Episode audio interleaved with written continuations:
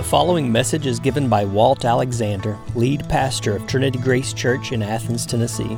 For more information about Trinity Grace, please visit us at trinitygraceathens.com. Genesis 41, verse 1. After two whole years, Pharaoh dreamed that he was standing by the Nile. And behold, there came up out of the Nile seven cows, attractive and plump and they fed in the reed grass. And behold, seven other cows, ugly and thin, came up out of the Nile after them, and stood by the other cows on the bank of the Nile. And the ugly, thin cows ate up the seven attractive, plump cows, and Pharaoh awoke. And he fell asleep and dreamed a second time, and behold, seven ears of grain plump and good, were growing on one stalk. And behold, after them sprouted seven ears, thin and blighted by the east wind. And the thin ears swallowed up the seven plump, full ears.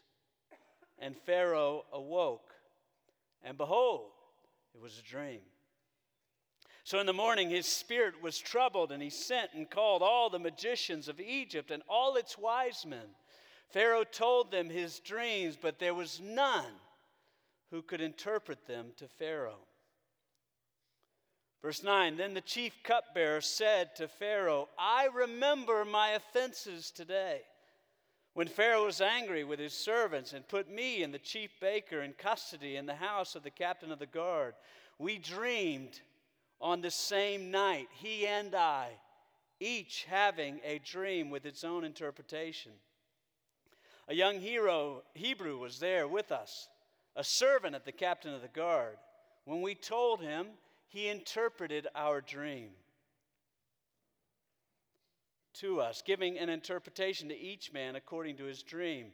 And he interpreted to us, as he interpreted to us, so it came about. I was restored to my office, and the baker was hanged. Then Pharaoh sent and called Joseph and they quickly brought him up out of the pit. And when he had shaved himself and changed his clothes, he came in before Pharaoh. And Pharaoh said to Joseph, I have had a dream, and there is no one who can interpret it. I have heard it said of you that when you hear a dream, you can interpret it. Joseph answered Pharaoh, It is not in me. God will give Pharaoh a favorable answer. After Pharaoh shared his dreams, look in verse 25. Then Joseph said to Pharaoh, The dreams of Pharaoh are one. God has revealed to Pharaoh what he is about to do. The seven good cows are, are seven years, and the seven good ears are seven e- years. The dreams are one. The seven lean and ugly cows that came up after them are seven years, and the seven Empty ears, blighted by the east wind, are also seven years of famine. It is as I told Pharaoh. God has shown to Pharaoh what he is about to do. There will come seven years of great plenty throughout all the land of Egypt. But after them there will arise seven years of famine, and all the plenty will be forgotten in the land of Egypt. The famine will consume the land and the plenty will be unknown in the land by reason of the famine that will follow, for it will be very severe.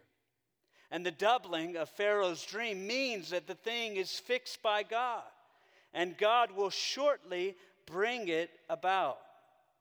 Now, therefore, let Pharaoh select a discerning and wise man and set him over the land of Egypt.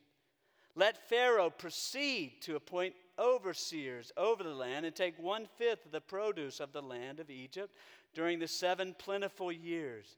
And let them gather all the food of these good, good years that are coming and store up grain under the authority of Pharaoh for food in the cities and let them keep it.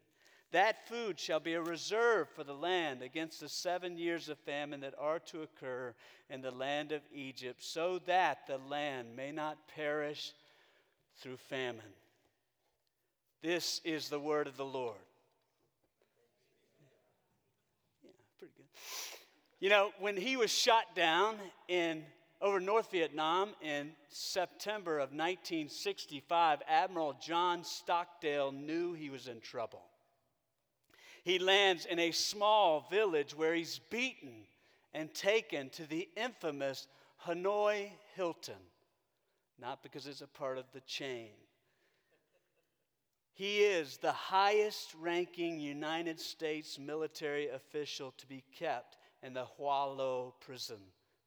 But there he will remain for eight years and be brutally tortured 20 times.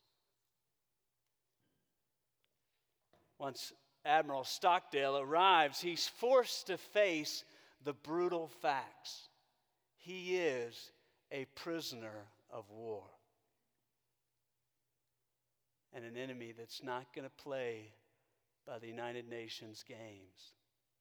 He has no rights, no parole, no certainty of release, no promise of seeing his loved ones again. But still, he has a decision to make. Will he just let whatever is going to happen happen, or will he continue to fight the war behind bars?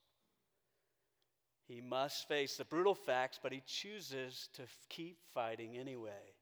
He looks around at his fellow prisoners and does whatever he can to keep them from being broken. He exchanges secret intelligence with his wife through letters home at the risk of torture and death. He institutes rules for facing torture so that helping the prisoners gauge how many hours this goes on, what information you can slowly leak, uh, leak out because no one can make it through torture without saying anything. He establishes a way for the prisoners to communicate with one another through a, a, a complex systems of tapping on the bars. He keeps fighting. He keeps believing that the war can be won. The, the North Vietnam, the Viet Cong uh, army would send videos back to America of well trained prisoners. But Stockdale refused to participate. One time he beat himself with a stool, completely disfiguring his body so that he could not be in the images of a well, ta- well treated soldier. He disfigured his face with a razor blade. This guy's intense. After his release, no, unsurprisingly, he receives the Congressional Medal of Honor. When asked years later how he made it through the agonizing confinement and torture, he said, I never lost faith in the end of the story. I never doubted not only that I would get out, but also that I would prevail in the end. Well, this morning in our passage, Joseph must face the brutal facts. He's been in prison for likely 10 years now. He must have begun to wonder whatever happened to those dreams? Whatever happened to the promise that he would be lifted up, that everyone would bow down to him? He couldn't be brought lower, no one could bow to him there. Was it all just a dream? Has God forgotten him? The days come and go, the years come and go, but nothing changes. Now, we all know the end of the story. We know that, that Joseph is just passing through prison, but that's not what he knows. Nevertheless, Joseph does not just let happen whatever's going to happen. He doesn't say, Que sera, sera, what will be, will be. He doesn't let the providence of God shrivel into some sort of unstoppable fatalism. Joseph refuses to lose faith in the end of the story and refuses to stop taking and acting in faith. God's calling us to not confuse the providence of God with letting whatever's going to happen happen. In, in his book, Good to Great, Jim Collins calls all business leaders to face the brutal facts of their company. And each of us is called to face the brutal facts in our lives some of us most acutely. Don't be, de- don't be deceived, things are quite bad. Your dreams may still be untrue, your questions still unanswered. your wounds sti- still unhealed, your longings still unmet, your conflicts with a growing number of people unresolved. Worse still, you've begun to settle. Life's gotten busier, and you've begun to say little more than it is what it is. But God wants to say to you this morning, my good purposes have not changed, and God wants to urge you to act in faith. Where we're going in a word, the good purposes of God's providence cannot be stopped, but you must not just watch and wait. The good purposes of God cannot be stopped, but you must not just watch and wait. And break this out three points. First is Joseph is in the pit, but is patient. Now, chapter 40 begins with Joseph still in prison. Look in verse 1. It says, Sometime after this. Now, we, we know he was tempted by Potiphar's wife, falsely accused by her, and then thrown into prison by her husband. It's likely been eight to ten years, but God is on the move. As he recounted a few moments ago, or as the official recounted a few moments ago, two officials arrive in the prison where Joseph is the chief cupbearer and the chief baker. The idea is a king is always afraid of being poisoned in some way, so he needed to have the people that served him the food be trusted people. And so something has happened, and they are thrown into prison. But these guys are uncommon prisoners, they're high ranking officials, and so Joseph is assigned to watch after them. Look in 40, verse 4, it says at the end, they continued for some time in custody. So he's there for some time, then they arrive for some time. The author, Moses, is leaving it unspecific. Then one night, they both dream. Dreams, as we remember, uh, uh, uh, as we've seen throughout the book of Genesis, are, are divine communication. God is speaking, God is revealing something, and they always come in pairs in the life of Joseph. And so they come same night to the cupbearer and to the baker. They both have a dream. They both have a dream with, as it points out, its own interpretation. Now, up to this point, it's clear that Joseph is an incredibly gifted man. We saw some of that last week. He has 11 brothers, but quickly he sets himself apart as the top of the heap. He's sold into slavery in Egypt, but he quickly rises through the ranks and succeeds, oversees people. He oversees these prisoners that arrive, these distinguished prisoners, if we could put it that way. He's a man of great administrative and leadership gifting. What's not so clear is Joseph a godly man? It doesn't seem so. God has brought him down to the pit to change him.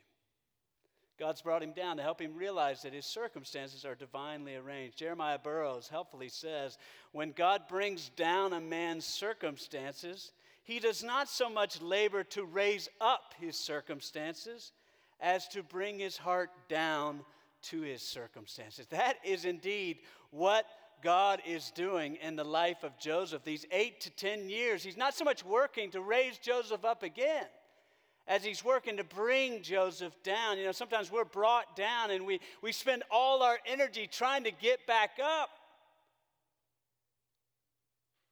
but never asking the question, why are we down? But wonderfully, it appears that Joseph is learning in prison. Look at his interactions with the prisoners. Look in verse 6.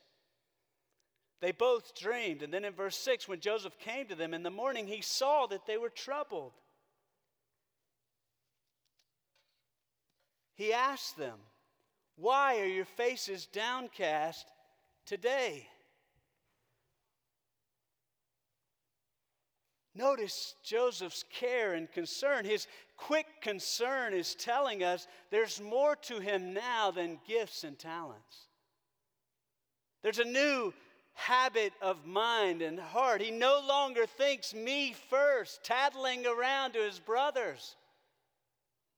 Announcing the dreams that put him first of all. He's beginning to change. He begins to care genuinely for others. Look what happens next. Then they said to him, We have had dreams, and there's no one to interpret them. Now, I, I find this so fascinating. They say, We have had dreams, but we got no one to interpret. What, what they mean by that is we got no access to Pharaoh's magicians and scientists to interpret these dreams. That's what they mean. They're in prison, they have no access to those things. But Joseph must have been tempted to say, Dreams. I'll tell you about dreams. I'll tell you what dreams will get you. I dreamed that I would receive power and prominence, but look where I am. I'll tell you what dreams get you nothing. Nothing. Right? Isn't that what we're tempted to say when we're someone walks in with a baby when we've been dreaming to have one? To throw our hands up, but Joseph doesn't do that at all he's beginning to entrust his dreams and the timing of them to God. He's beginning to see his circumstances as providentially arranged. He says, Do not interpretations belong to God. He hasn't lost his faith in God. He's learned patience. He's learned to trust in the hand of providence and to leave it, as the hymn says, to God to order and provide. As Samuel Rutherford says, there are some graces that grow best in winter. And that's what's going on in Joseph's life. Grace is growing in winter. But he's also learned that trusting God is not about watching and waiting. He's called to be active. So he immediately says to them, Please tell me your dreams. And so they, they tell him their dreams. The chief cupbearer dreams of three vines that, that, that, that immediately become ripe with plump grapes. And he, he dreams of himself in the presence of the king, holding them in a cup and mashing them down so the king can see the whole process and make sure no one's poisoning him. And mashing them down so that he can hand it to the king. And Joseph immediately uh, and confidently interprets his dream. He says, In three days, Pharaoh will lift up your head. The idea is not not literally lifting, but he'll, li- he'll restore you to a place of honor, your rightful place of honor, and you'll stand there and return to your duty. The chief baker tells his dream. His dream is that he has three cake baskets on his head. The top cake basket is food for the king, but there's, there's birds coming down and eating out of that cake basket, and he's doing nothing about it. Well, Joseph immediately and confidently interprets his dream. He says, In three days, Pharaoh will lift your head from your body. In three days, you will die. In three days, it, ha- it all happened just as Joseph said. The king lifted up the chief cupbearer, and the king lifted up the head of the chief baker and killed him. But Joseph does not merely interpret their dreams, he advocates for himself. Look at verse 14 of 40. He says, Only remembering me when it's well with you and please do to me the kindness to mention me to Pharaoh and get me out of this house. For I was indeed stolen out of the land of Hebrews, and here also I've done nothing that they should put me in this pit. You know, he's wonderfully confident all this is going to happen, all this, everything's going to happen just as he said. He says, When it is well with you, when you're restored to that place, and then he tells the cupbearer his story. He tells him, I'm not here because I went into bankruptcy and had to sell myself into prison or something like that. I'm here because I was a victim. I'm here because of this injustice. I was stolen from the land of the Hebrews and thrown into this prison. He's defending himself. Now, God has brought him to the pit to bring his heart down, not so he would settle down and stay there. Now, notice this what the unstoppable providence works out in such a mysterious way. What Joseph has come to believe is that his circumstances are divinely arranged, but he does not believe he shouldn't try to change them. So he believes that he is there. He's learning what he needs to learn in, in winter, but he does not believe that even though these circumstances are divinely arranged, that he shouldn't try to change them. And so he appeals to us in so many ways. The unsp- unstoppable providence works out in mysterious ways, such that your ch- circumstances will not change if you, don't, if you only watch and wait. Appealing to us to put our faith to work. Nevertheless, though everything happens just as Joseph said, the chief cupbearer does not remember him. Look in verse 23 of chapter 40. He says, Yet the chief cupbearer, after he was restored, did not remember Joseph, but forgot him. The point is not merely that he fails to recall him, but that he fails to do what is right, to follow through, to act on his duty. Point two Joseph is on the rise, but is humble. Joseph's on the rise, but is humble. More time passes. Look in verse 41 1. After two whole years, literally two years of days, though the chief cupbearer forgets him, God sends two more dreams. This time, Pharaoh dreams two dreams. He dreams of seven healthy, fat cows coming out of the Nile, and they're eaten by seven thin, ugly cows. Now we know sevens are important, so that might be getting towards what the meaning is. And he wakes up, he falls asleep again and dreams again. Then he dreams of seven healthy, fat ears of grain, and they sprout up and are eaten by seven diseased ears of grain. A little intense. He wakes up, his heart is pounding, he's anxious. He calls all those magicians that I was talking about, all those wise men, but there's no one that comes up with a, a good interpretation. No one, we don't know the, the length of time that it took after they tried to discuss these dreams and tried to interpret them. Finally, the cupbearer remembers Jacob. He says, I remember my offenses today.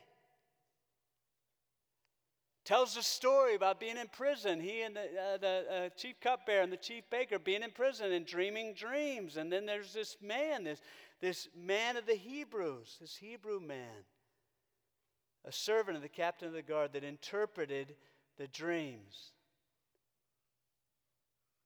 So Pharaoh immediately calls him. Look in verse 14. Then Pharaoh sent and called Jacob, and they quickly brought him out of the pit. What he'd been waiting for for 13 years. And when, they, he, when he had shaved himself and changed his clothes, he came to stand before the king, before Pharaoh himself. Look at verse 15. And Pharaoh said to Joseph, I have had a dream. There's no one that can interpret it. Now, three times the text underlines there's no one that can do it, no one can interpret the dream. Then he says to Pharaoh, I've heard, or says to Joseph, I've heard that you can interpret dreams. Look at his response. Joseph answers Pharaoh, It is not in me.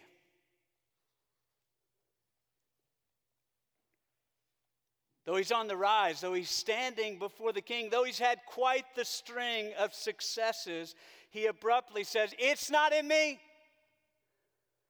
If Joseph was trying to get a job by the rules of our culture, he has just failed. He's too modest, too self effacing, too bashful, too humble. Contrary to popular opinion, I recently read about the CEO of, uh, of the financial investment company Charles Schwab and how, not Mr. Schwab, but uh, Walt Bettinger, and how he interviews candidates for, for work, to work in his company. He invites a candidate to breakfast. Now, the candidate must be thinking, this is a cool place to work, you know, great place to get an interview. He said, Mr. Bettinger says he gets there early. He pulls the manager of the restaurant aside and says, I want you to mess up the order of the person eating with me. He said, Trust me, it'll be okay. I'll give you a great tip, but mess up his order. So the candidate arrives and receives his food, whatever he ordered, and, and, and receives it messed up in some way. You can see Bettinger's, uh, the reason he would do this is a situation ripe for frustration. I can only imagine how folks responded in the interview. They're immediately on their heels. You know, you're putting your best foot forward, you're immediately on your heels. I can't have avocado, I break out in hives, or something like that. They're flustered, tempted to complain, tempted to become frustrated. What kind of boss would do such a thing? And Bettinger said, and I quote, it's just another way to look inside their heart rather than their head. Well, if you will, when Pharaoh calls up Joseph, his first answer is a way for us to look into his heart and not into his head. Despite his track record, despite his successes, despite that he had received these dreams, he points away from himself to God. He doesn't grasp like Jacob. That's what we're meant to see an important contrast. He doesn't take things into his own hands, steal the promise. He's learned humility. God is the giver of dreams. God is the revealer. God alone reveals deep and hidden things. God alone gives light. It's amazing. This pompous little tattletale is now pointing away the Lord. Nevertheless, though trusting God has taught him to reject self confidence, he's still confident in God. He says, It is not in me, but God will give Pharaoh a favorable answer. Then he tells Pharaoh his dreams, the seven cows and the seven grain. Now, now cows and grain are well known symbols of food. So he's telling something about food. And the, the repetition of seven indicates there's a perfect amount of time. And so he announces what his dreams mean. The seven good cows and the seven good ears of grain means seven years of plenty. After that, the seven bad cows, the thin, ugly cows, and the seven blighted grain indicate years of want, years of famine. And so he's telling him to get ready. There's a warning of a fa- famine. He says, though, look in verse uh, 25 the dreams of Pharaoh are one. God has revealed to Pharaoh what he's about to do. Four times in this text, he underlines that God is speaking.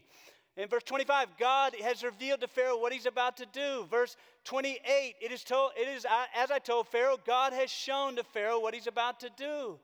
Again, verse 32, and the doubling of Pharaoh's dream means that the thing is fixed by God, and God will surely bring it about. The doubling means that God is speaking, God is revealing. Numbers 23 19 says, God is not a man that he should lie, or the Son of Man that he should change his mind. Has he said and will he not do it? Has he spoken and will he not fulfill it? So God is revealing his plans to Pharaoh. Now, I got to think that Joseph must have been thinking about his own dreams and the doubling of his own dreams in this moment, realizing that his own dreams were doubled for a reason to reveal that God is sticking to his plan, that the providence of God is unstoppable. And so he speaks out these dreams, but he doesn't just stop with an interpretation, he calls Pharaoh to act. That's what's threading through these passages the unstoppable providence of God is just going to march forward but but we're called not to wrestle with these providences but to and not just to watch and wait but to press on in faith. He emphasizes the certainty of the famine and the imminence the, the nearness of the famine to urge pharaoh to do something What's God doing? God's saving the world. He's urging Pharaoh to act, to prepare for the famine, for the good of the people and the good of the world. He's, he's warning of a famine so that they'll act. You know, if he was threatening judgment, he would be calling the people to repent. But he's warning of a famine, famine to call the people to work. Do you see? It's not, not merely about knowing the plans of providence, he's calling us to act on them. Then Joseph goes a step further and tells Pharaoh how he should, should prepare. Verse 33 Now therefore, let Pharaoh select a discerning and wise man. Verse 34 Let Pharaoh proceed to appoint a man. He, he presents a plan to Pharaoh to get a wise and discerning man, put him in a position to prepare for this famine, to take one fifth of the produce in the plentiful years, store it up so you might have something to share with all the land of Egypt. He's making a bold move now. He's not just letting whatever's going to happen happen. He's saying to Pharaoh, You know, and I know, there's only one man that can do this job, and I am he. Now, throughout these chapters, there's no reference to the Lord being with Joseph. There's no reference to the Lord causing him to succeed. Remember last week, is littered throughout chapter 39. Where is God? We know for sure, though, it's even more clear than chapter 39. The chief cupbearer forgets, but God remembers. Just as he did with Abraham, Noah, Rachel, and the people of Israel, Egypt, when God remembers, he begins to act. He's remembering Joseph, raises him from the pit. He's remembering Joseph, giving him the interpretation he needs to put him in the place to rescue the world. And he'll soon set him on high. Verse or point three, Joseph is set on high, but he is serving.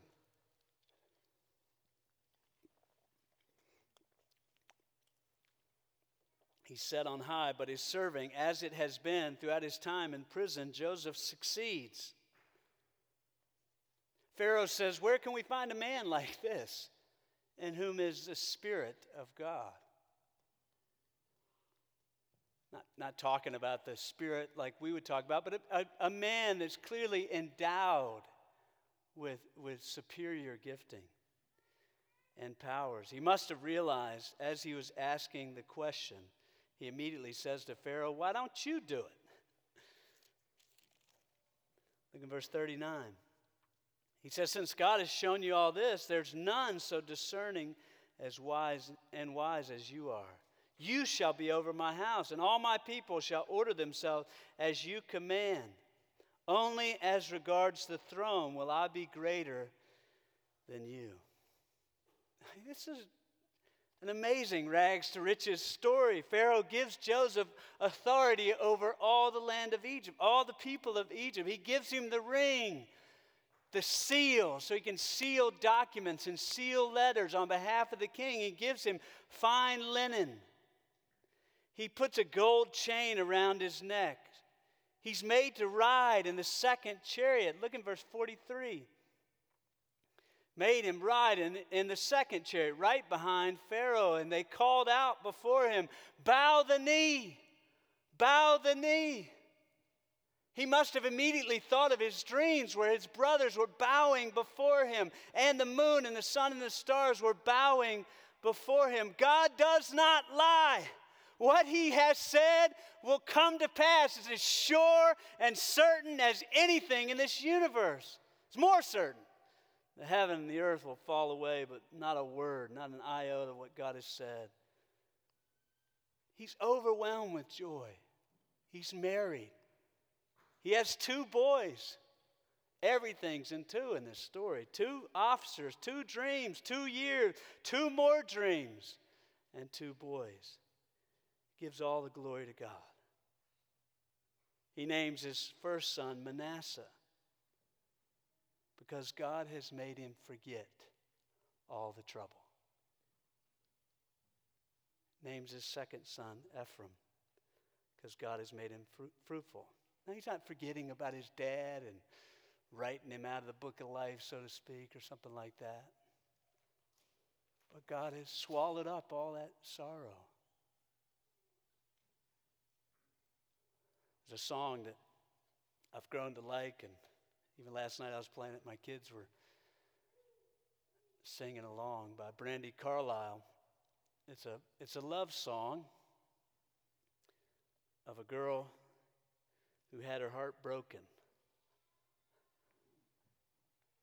The song doesn't tell the story, it just tells years later what's going on in her heart. I find the chorus very provoking. She says, By the way, I forgive you. After all, maybe I should thank you for giving me what I've found. Because without you around, I'd be doing just fine. What, what, what's she saying? That's, that's what's going on with Joseph. Brothers, maybe I should thank you. Because it's through your lying and cheating and stealing and selling that God has positioned me now to serve the world. It's amazing. It's in so many ways, it's what God wants us to repurpose the thing that hurt in our life, to think like that. God is working down in the pit, and so God raises Joseph up. But I love this. He, he's not done. We're not done with seeing all that we need to see. Many young men long for the providence of God to bring them power and prominence, but it's only for them. Isn't that what was going on with Joseph? He, he wanted that. He, he runs around. No one runs around telling the story of everyone bowing to them unless it's what they crave. But he's different now. Look in verse 46. Joseph was 30 years old when he entered the service of Pharaoh, king of Egypt. It's been 13 years since he had those dreams, but he's learned. He's been set on high not to serve himself, but to serve, to lay down his life. That's what he does. He goes through all the land, he gathers up all the food in the plentiful years.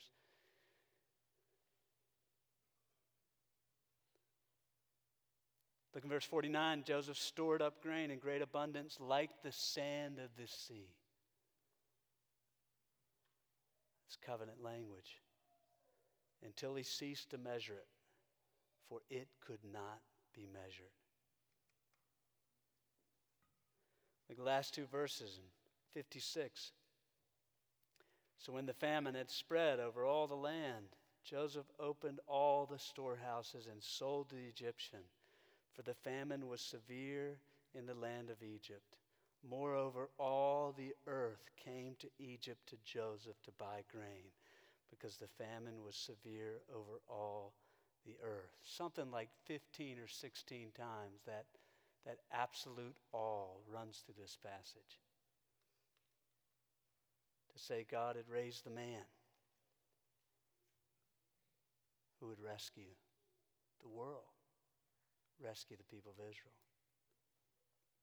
Joseph's gone from the pit to the second most powerful place in the land. As our Lord has taught us, whoever exalts himself will be humbled, but whoever humbles himself will be exalted. It's the pattern of the Bible. Wonderfully, it's the pattern that's woven in this passage. Whoever exalts himself will be brought low. Adam exalted himself, was brought low. Pharaoh exalted himself, hardened his heart. The Israelites exalted themselves and humbling and grumbling, or I mean grumbling and complaining. Saul exalted himself. Nebuchadnezzar, Herod, and was struck down. They're all brought low. But whoever humbles himself will be exalted. Abraham's exalted, David's exalted, Rahab's exalted, Ruth, Solomon. It's the pattern of the Bible because it's the pattern of the gospel. What this is telling us, Joseph is picturing for us how God is going to rescue the world. He's not going to go for a man sitting on the throne of Rome. He's going to go for a man from the little town from which nothing good should come the town of Bethlehem to raise up. Why? Because this Son of God didn't begin there. He's the God through whom all things were made, yet entered humanity, humbling himself, being obedient to the point of death, even death on a cross, not for his sins, but for our sin. And he took up the cross, endured the hostility and wrath of God for sin, all the humiliation, rose from the dead. And so anybody that wants to be exalted with him has to be humbled alongside him. Martin Luther once said, Everyone must duck their head to come into the kingdom of God. That's the truth of the Bible. If you'll duck your head, if you'll bow down and realize, you know what I deserve? I deserve the wrath and fury that was poured out on him. I deserve worse than the pit of Joseph. I deserve the pit of hell. But the, the truth of the gospel, if you believe in him, you believe God raised him from the dead, you will be saved. Everyone who believes in the Lord will be saved. That's the truth of the gospel. Humble yourself for the mighty hand of God so that at the proper time he may exalt you, first or James, or first Peter actually. In conclusion, years later, Admiral John Stockdale sits down for an interview with Jim Collins, who wrote the book Good to Great. Collins says Stockdale enters the room still limping from the torture that he has never recovered from. After a few moments of silence, Collins says, Who didn't make it out? He said, The optimist. Collins said, The optimist? I don't understand. The optimist. What do you mean? Stockdale said, The optimist. They're the ones who said, We'll be out by Christmas. We're just going to wait it out. Christmas comes and Christmas would go. Then they'd say, We're going to be out by Easter. And we're just going to wait it out. Easter would come and Easter would go. And so they died of a broken heart. They gave up. They just watched and waited. He said, Some very, very important lesson for us all. Must never confuse faith that you will prevail in the end with the discipline to confront the brutal facts and to press on. That's what this text is in the Bible for, I believe. The good purposes of God's providence cannot be stopped, but you must not just watch and wait. You want your life to change? Let's change it today. Let's trust God. Let's step forward. Let's not reject the acts of faith. Put your faith to work, is what James would tell you. You want your marriage to be different? Put your faith to work. Want your soul to be different? Put your faith to work. Your home to be different. Your life, you want to be known for something else? Put your faith to work. One of my favorite stories in the Bible is the thief on the cross. He's there, crucified, right next to our Lord. Two people, he's crucified in between two thieves.